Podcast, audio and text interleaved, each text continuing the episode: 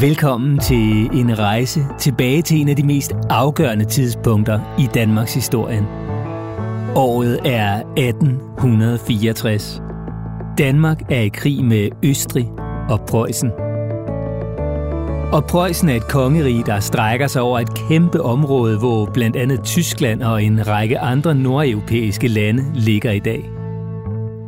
Hvad ingen danskere ved på det her tidspunkt er, at krigen snart skal ændre Danmarks historien for altid. For snart skal den danske hær lide et smerteligt nederlag i et voldsomt krigsslag, der kommer til at betyde, at en stor del af Danmark ikke længere er dansk, men bliver preussisk.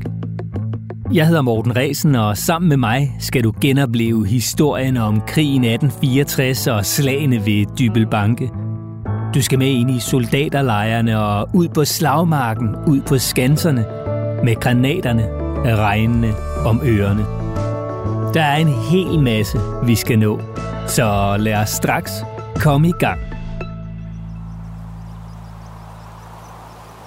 Og historien begynder lige her, hvor jeg står.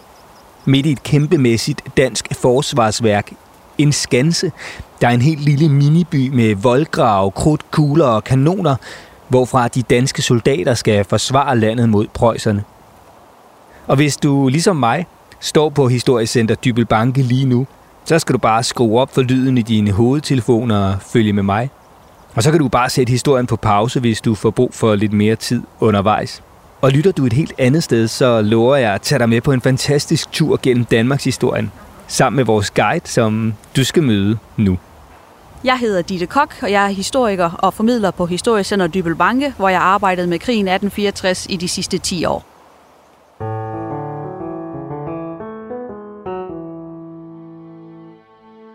Ditte er altså den helt rigtige guide tilbage til 1864.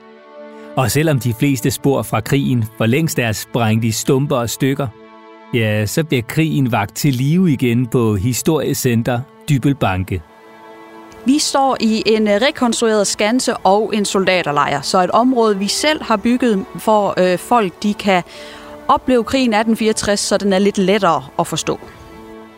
Og for at forstå krigen, og hvorfor Danmark mistede Sønderjylland til preusserne, så skal vi lige have styr på begyndelsen. Hvorfor udbrød der overhovedet krig i 1864?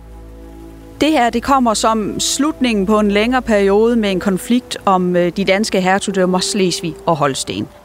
Holsten hørte under hele staten Danmark, men var tysk. Altså det var et tysktalende land og tyske folk, der boede dernede. Problemet var Slesvig, som var halvdansk, halvtysk. tysk. Spørgsmålet var nu, skulle Slesvig knyttes tættere til kongeriget Danmark, eller skulle det knyttes tættere til hertugdømmet Holsten? Og det er sådan grundlæggende det, konflikten opstår og man havde forsøgt i flere år op til krigen 1864 at løse det her problem, men må til sidst give op.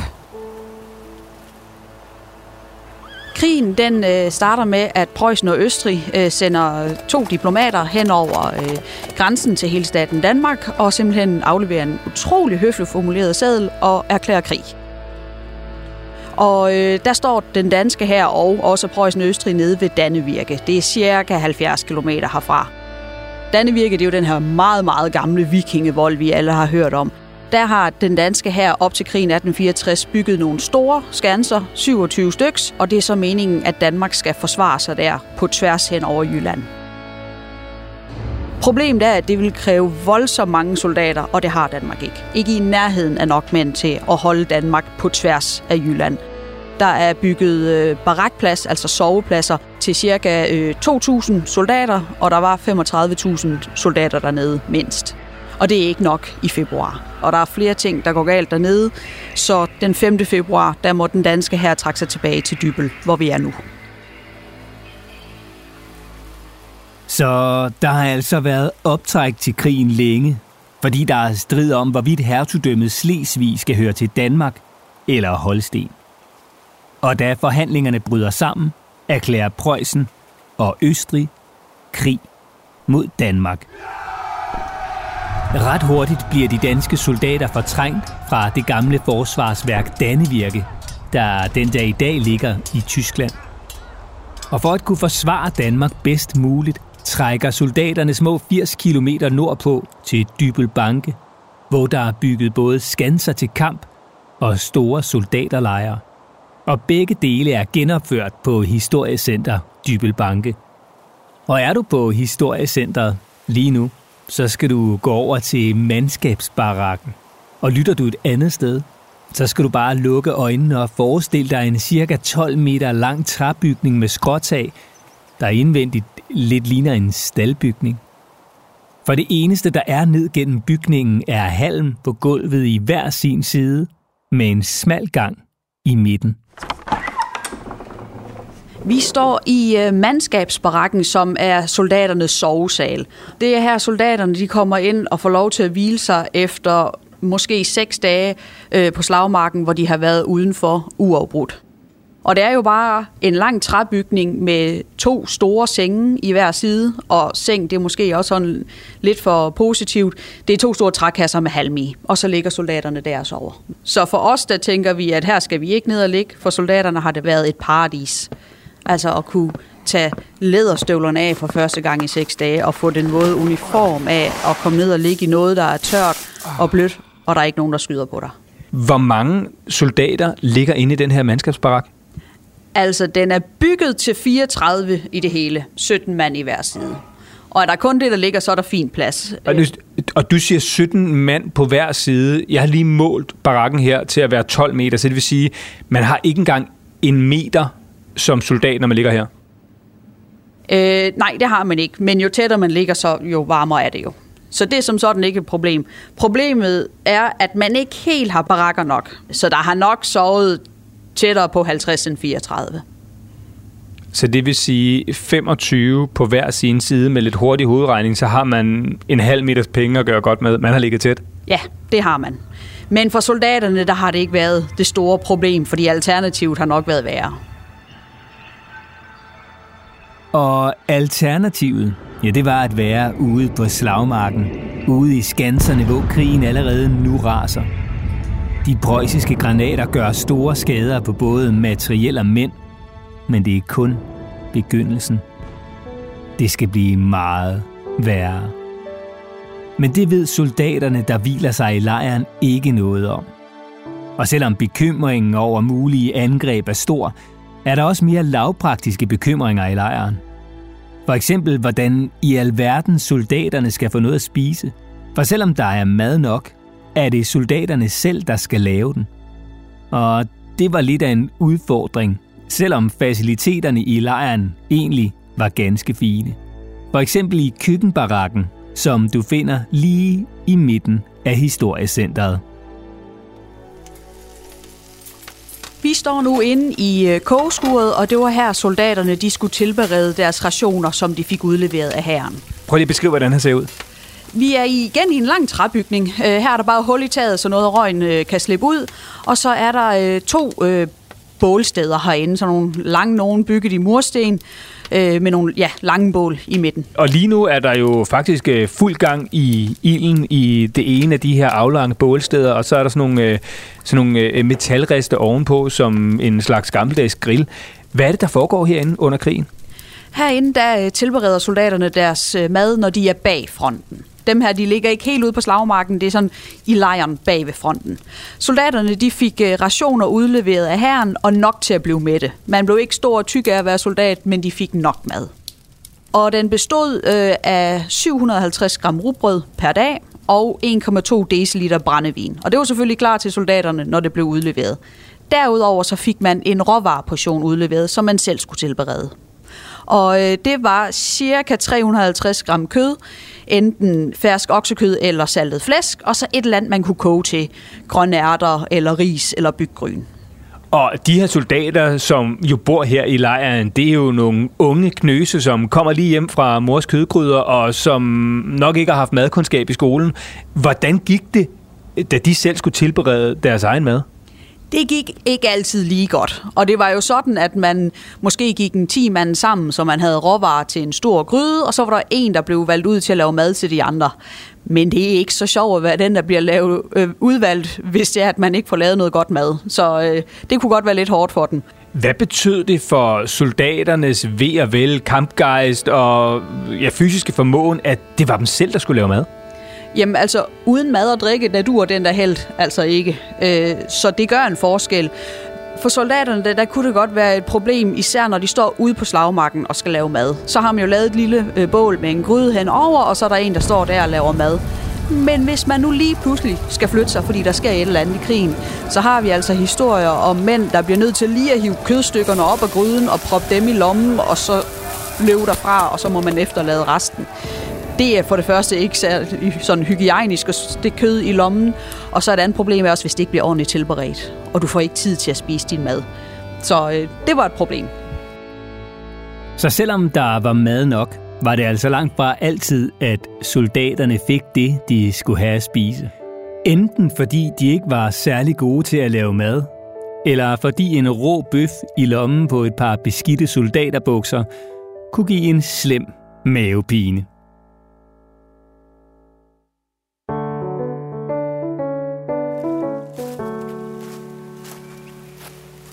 Hvad er det, der ligger der? Øh, marketenderen, det er endnu et sted, hvor soldaterne de kan skaffe sig noget at spise. Som sagt, så fik de de her rationer udleveret som standard. Men der kunne være en situation, hvor de her mænd de var så langt fra magasinerne, at man ikke kunne få råvarerne ud til den.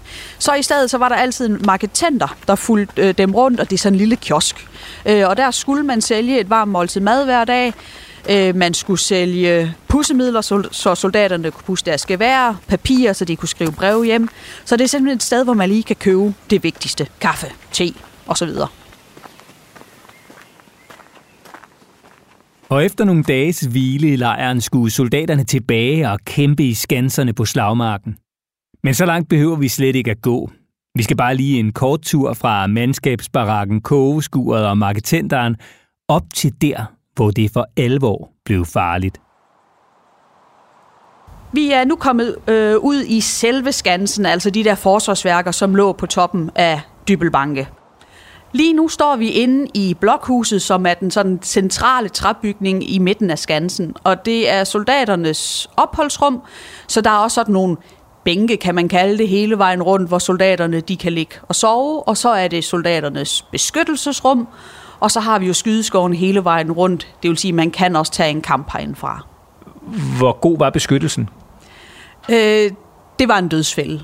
Altså, det er jo en fantastisk øh, flot bygning, og den ser virkelig solid ud.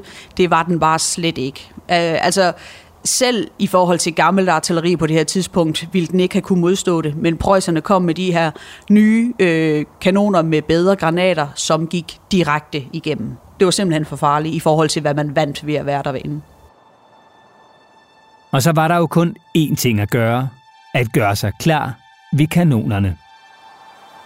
Og nu står vi så ved det, som vel nok er det bedste bevis på, at det her det er en skanse, der er bygget til krig, og det er massivt i støbejern, tror jeg det er, det gigantisk sort kanon, som peger op over selve øh, skansens mure. Ditte, hvor står vi hen lige nu? Vi øh, står op ved vores 84 punds fæstningskanon, og det er sådan den største kanontype, som danskerne har haft her på Dybelbanke.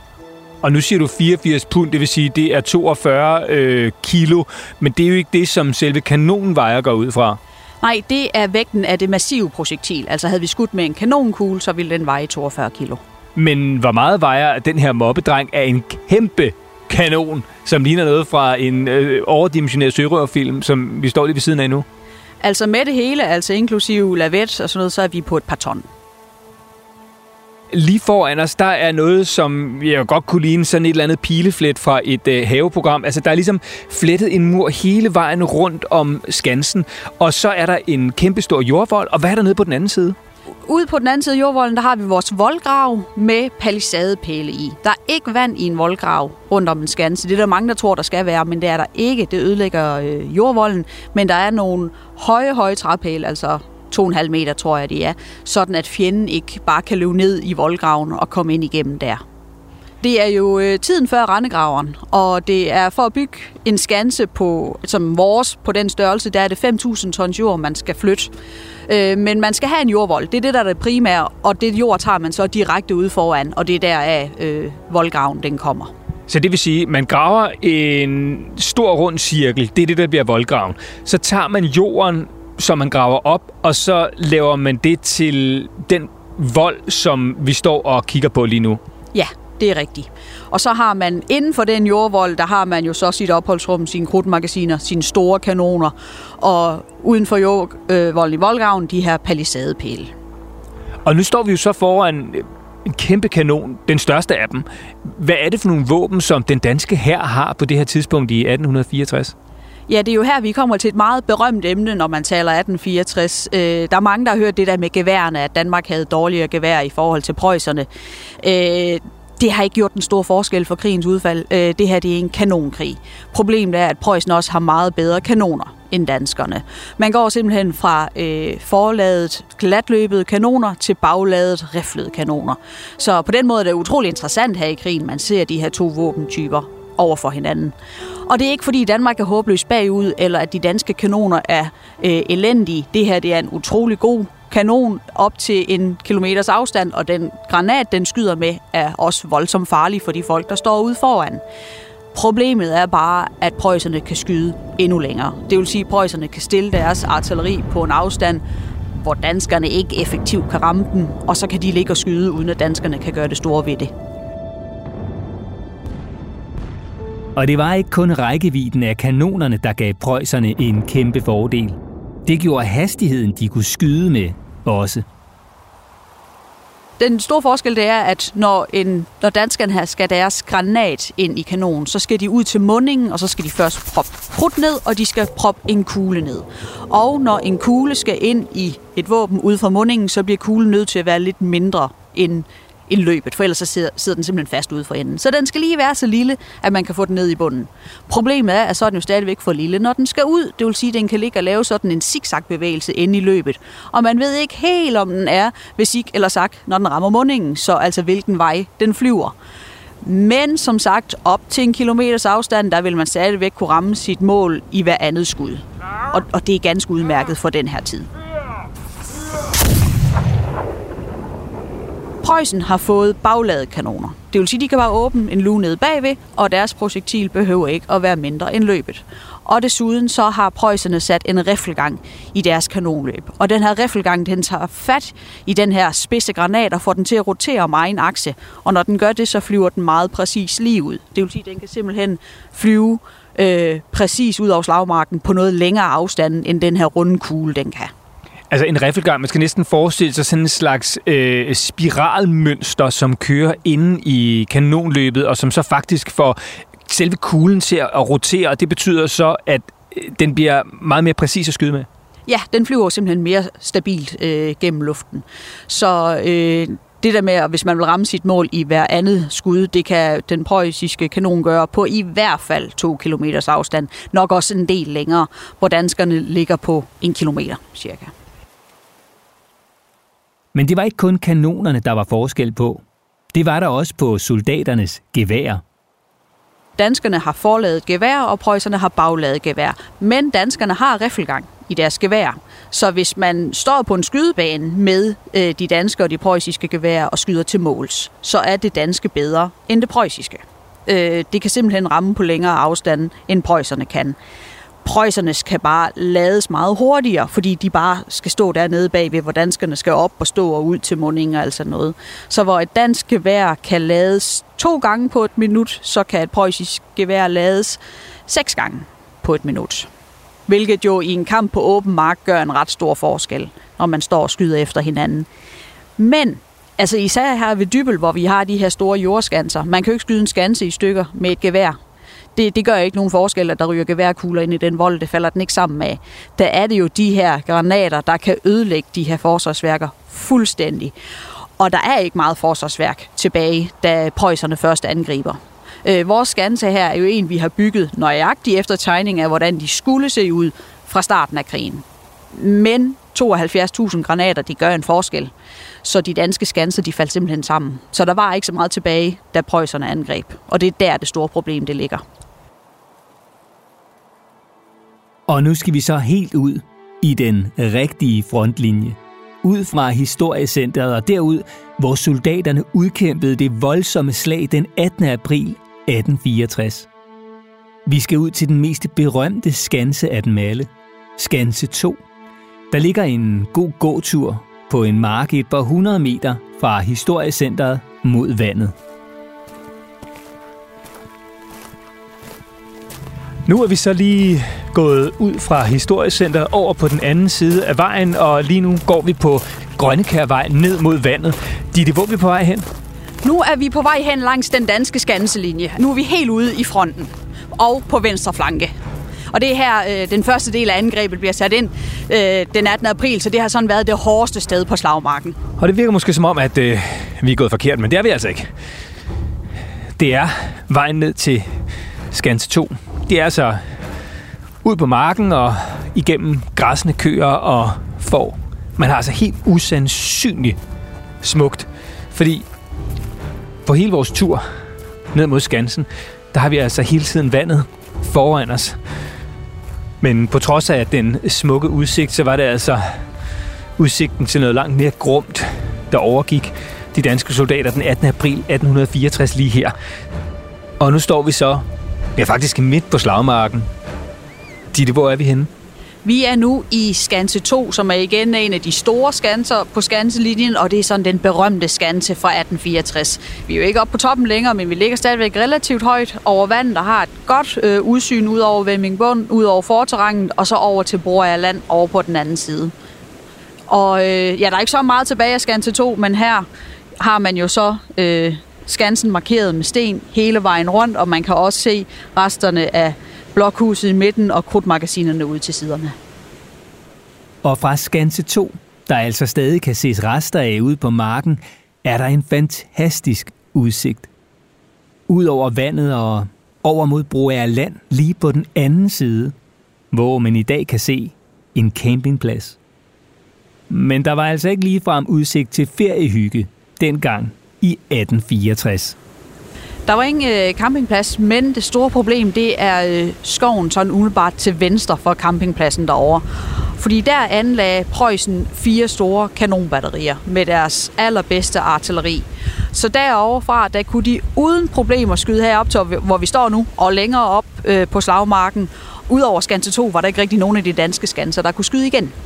Skanse 2, for det første skal det siges, har fået lidt bedre artilleri end de andre skanser. Man har skaffet nogle enkelte riflede kanoner. Stadigvæk forladet, men de har den her riffelgang, som gør, at de kan skyde lidt bedre end det der standard øh, danske artilleri. Så herfra, der kan man godt med lidt god vilje ramme prøjserne over på Borgerland. Men når det er herfra, der bliver skudt mod Borgerland, så skyder Borgerland jo, altså prøjserne derover, også tilbage hertil. Dagene op til den 18. april, der bliver det jo hæftigere og hæftigere øh, med det her øh, bombardement. Skanserne går mere og mere i stykker, øh, og danskerne heroppe er jo godt klar over, at den går ikke så længe. Øh, at der er så lidt af skanserne tilbage, at når prøjserne kommer, så kommer de til at vinde. Og prøjserne, de kommer.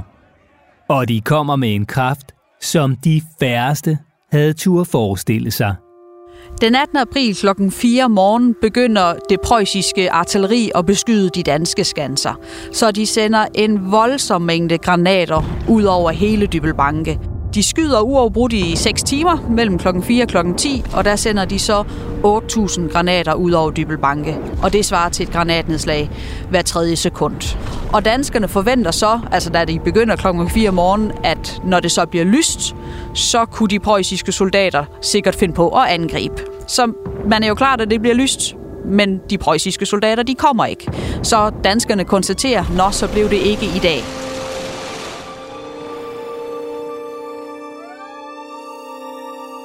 Men klokken øh, 10 præcis, der stopper de preussiske kanoner. Så er det lige stille et par sekunder, man kan høre lærken synge. Og så kommer 11.000 preussiske soldater stormende frem mod de danske skanser.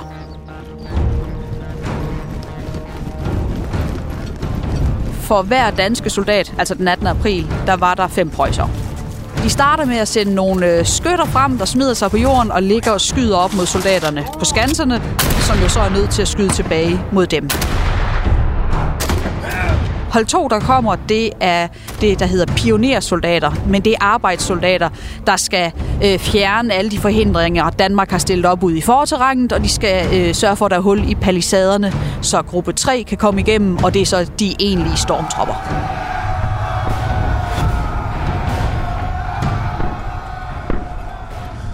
De løber jo op mod Skansen, breder sig ud, ikke nødvendigvis hele vejen rundt om Skansen, men hele fronten og lidt ned ad siderne, og så simpelthen ned i voldgraven, igennem palisadepælene, og så op af den her stejle vold op til danskerne. Der er nogle skanser, hvor de bliver klar med kanonerne. Blandt andet her i skanse 2, hvor vi står. Der begynder de at, ligge, at, at simpelthen sende granater ud mod de prøjser, der er på vej der er også nogle skanser, som bliver fuldstændig overrumplet, hvor man ikke når at få affyret øh, kanonerne, før øh, prøjserne står inde i skansen. Og så er det altså kamp mand mod mand? Det er det, ja. Det har været nogle øh, blodige kampe, for igen, når det tager så lang tid at øh, affyre et øh, gevær, så når du har skudt en gang, så går man jo nok over til bajonet og kolbeslag. Prøjserne de stormer øh, klokken 10 mod de danske skanser 1-6 som alle er faldet senest halv 11. Og der skulle de preussiske soldater så være stoppet i de skanser, de havde erobret. Men øh, adrenalin pumper gennem kroppen, så de fortsætter sådan set bare videre ud over slagmarken mod de danskere, der står nede bagved. Så der kommer der sådan nogle spredte kampe mellem danskere og preussere der. Og hele slagmarken er øh, erobret klokken 2 om eftermiddagen.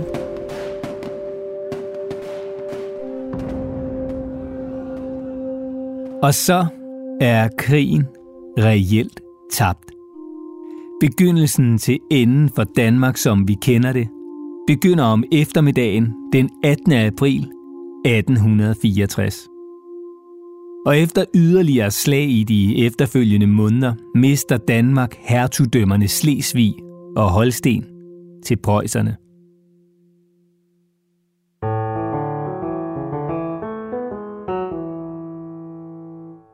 Og beviset på nederlaget findes ud mod landevejen, tilbage i retning mod Historiecenteret. På et stort anlagt område med en grøn plæne, omkransende hække og store træer, ligger de fire fællesgrave. Vi står nu på øh, krigergravene øh, efter slaget den øh, 18. april, det vi i dag kalder for fællesgravene. Og her har vi fire store øh, massegrave, kan man jo godt øh, kalde dem, med faldende fra slaget. Tre grave øh, med danske soldater og en grav med preussiske soldater. Normalt under krigen, så var man god til at indsamle de døde og få dem begravet på de lokale kirkegårde. Efter slaget den 18. april, der var der simpelthen så mange døde, at man blev nødt til at øh, lave nogle øh, massegrave. Så øh, Preussen begravede alle soldaterne øh, herop på Dybelbanke. Så det vil sige, at preusserne, som altså lige har vundet slaget den 18. april, har indtaget det her store danske område, som lige om lidt bliver preussisk. De laver altså en massegrav både til deres egne faldende, men også til de danske faldende soldater. Og her der står vi foran en meget stor gravsten, hvorpå der står, hier ruhen 209 tapfere dænen. Altså, her hviler 209 tabre danskere. Hvorfor i alverden lavede prøjserne en grav til de tabre danske soldater? Man har respekt for en mand, der er faldet i kamp for sit fædreland.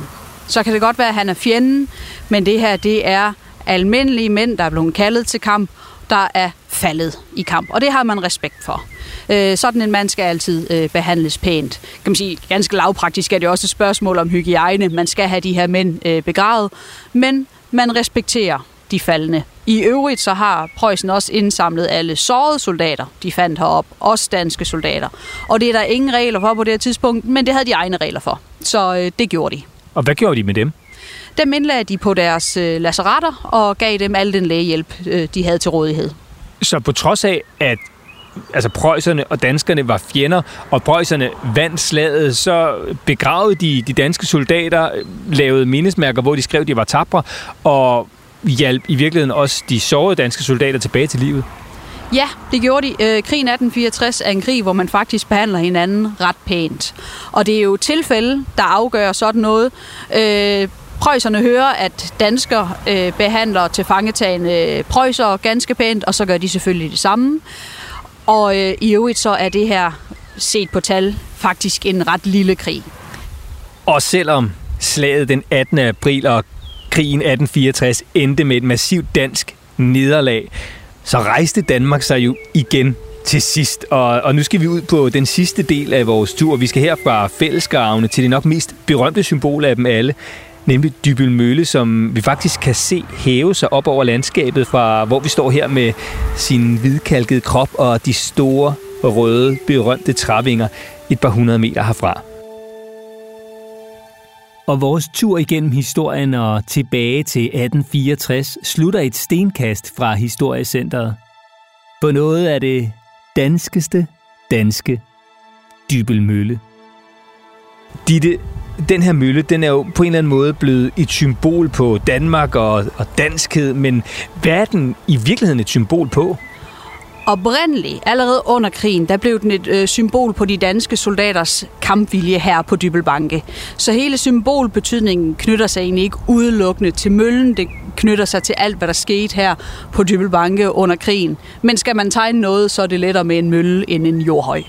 Den helt store symbolværdi kom jo så efter krigen, hvor den blev et øh, symbol på de dansksindede sønderjyders kampvilje i et øh, tysk besat Sønderjylland. For møllen øh, er jo blevet skudt øh, ned i krig to gange. Første gang i 60'krigen og anden gang i 1864. Men hver eneste gang er den blevet bygget op igen. Så det var der sådan symbolet kom. Det kan godt være, at vi danskere her i Sønderland, vi bliver slået ned. Men I kan ikke holde os nede. Vi skal nok bygge op igen. Hvem boede her i 1864? I 1864 der var det familien Hansen, øh, der boede her, Jørgen og Margrethe, og deres øh, tre yngste børn, de havde boende hjemme. Og øh, Jørgen og Margrethe havde overtaget møllen lige et par år inden af Margrethes forældre, så nu var det dem, der skulle skabe et liv her på Dybelbanke. Og de var jo så en del af civilbefolkningen her i området, der jo oplevede krigen på tætteste hold. Hvordan oplevede civilbefolkningen egentlig den her krig? Civilbefolkningen, især her i området, blev jo øh, i allerhøjeste grad påvirket af krigen. Bønderne på Dybelbanke blev, i hvert fald dem, der lå ude foran skanserne, blev simpelthen tvunget til at flytte. Fordi de lå lige foran kanonerne, og der kan man ikke have en civilbefolkning liggende. Så de blev tvunget væk og måtte selv finde et sted at tage hen. Det var der ikke nogen, der kom og hjalp dem med. Jørgen og Margrethe blev ikke tvunget herfra, fordi de lå bag ved skanserne, men den 17. marts gik der en øh, granat igennem øh, taget på deres hus, og så valgte de sig selv at flygte herfra over til Als, hvor de så boede hos nogen, de kendte. Så øh, for civilbefolkningen har krigen 1864 været et stort økonomisk problem i hele Jylland, fordi at øh, Preussen og Østrig jo endte med at stå helt op i Skagen, altså besatte hele Jylland, og jo forlangte store pengebeløb og en masse mad af øh, den jyske befolkning. Det hele, det slutter jo reelt set den 18. april med det her store slag, lige her, hvor vi står nu. Øh, og Dybel Mølle bliver så et symbol på tapperheden og den her sådan genopstandelse øh, i området og i Danmark. Hvad sker der egentlig efter 18. april, efter krigen er slut? Altså efter krigen er slut, øh, den endelige øh, fredsaftale underskrives øh, i slutningen af oktober, der øh, er der en kort overgangsperiode, hvor man jo lige skal have tegnet den nye grænse op ved Kongeåen, men hvordan skal den præcis gå? Så får befolkningen i Slesvig faktisk valget. Man har en periode på seks år, hvor du kan vælge, om du vil blive boende, eller om du vil øh, flytte nordpå til Danmark. Du kan også blive boende og blive preussisk statsborger, eller du kan blive boende og blive dansk statsborger. Men derefter så må man jo finde sig i at leve i for en kort tid Preussen, og så derefter Tyskland. Og det betyder jo tysk værnepligt på øh, tre år, noget længere end øh, den danske. Det betyder, at der er mænd, der kommer med i øh, krigen mod Frankrig i 1870, og så er der utrolig mange mænd her for området, der har været med i Første Verdenskrig på tysk side. Og på forsiden af selve møllen hænger en sten med et digt, der meget godt beskriver møllen og den sønderjyske befolknings evne til at kæmpe, falde og rejse sig igen. Tvende gange skudt i grus er der rejst som møllehus. Vogter for et mindebo, selv en bagta dansk og tro. Spejt så langt dit øje når, grav ved grav i marken står. Danske mænd gav livet hen, troskab holder skansen ind. Tårduket æreskrans slår om dybels navn sin glans. Slægter dør, men sproget binder. Fremtid gror af dyre minder. Det er jo et voldsomt dansk digt. Altså det er jo et øh, symbol på den der meget stille kamp, man tog her i Sønderjylland. Fordi man kom jo ikke på noget tidspunkt i direkte fysisk oprør mod tyskerne. Men det er et symbol på den der, at vi holder fast ved det danske. Øh, vi har den her danske mænd gav livet hen. Altså danske mænd døde her på Dybbelbanke, Men troskab holder skansen ind. Det kan godt være, at vi tabte militært, men i troskab til Danmark, der holder vi stadigvæk skansen her. Så det er sådan set ret provokerende over for Tyskland, men jo på en stille måde. Så det var altså krigen 1864, der gjorde, at Sønderjylland blev preussisk, men det var faktisk endnu en krig, der gjorde området dansk igen? Ja, i øh, 1914 der bryder Første Verdenskrig ud, og det betyder jo, at mænd her fra Sønderjylland skal med i krig. Tyskland taber krigen i 1918, og så kommer der en øh, demokratisk afstemning i 1920, og øh, set på hele Sønderland, så stemmer 75 procent dansk, og så bliver Sønderland en del af Danmark igen. Og den del af historien kan du høre meget mere til i afsnittet om genforeningen, hvor du kan komme med tilbage til den gang, hvor Sønderjylland igen blev dansk. Men lige her for foden af Dybelmølle, beviset på den danske overlevelse, slutter vores rejse tilbage til 1864.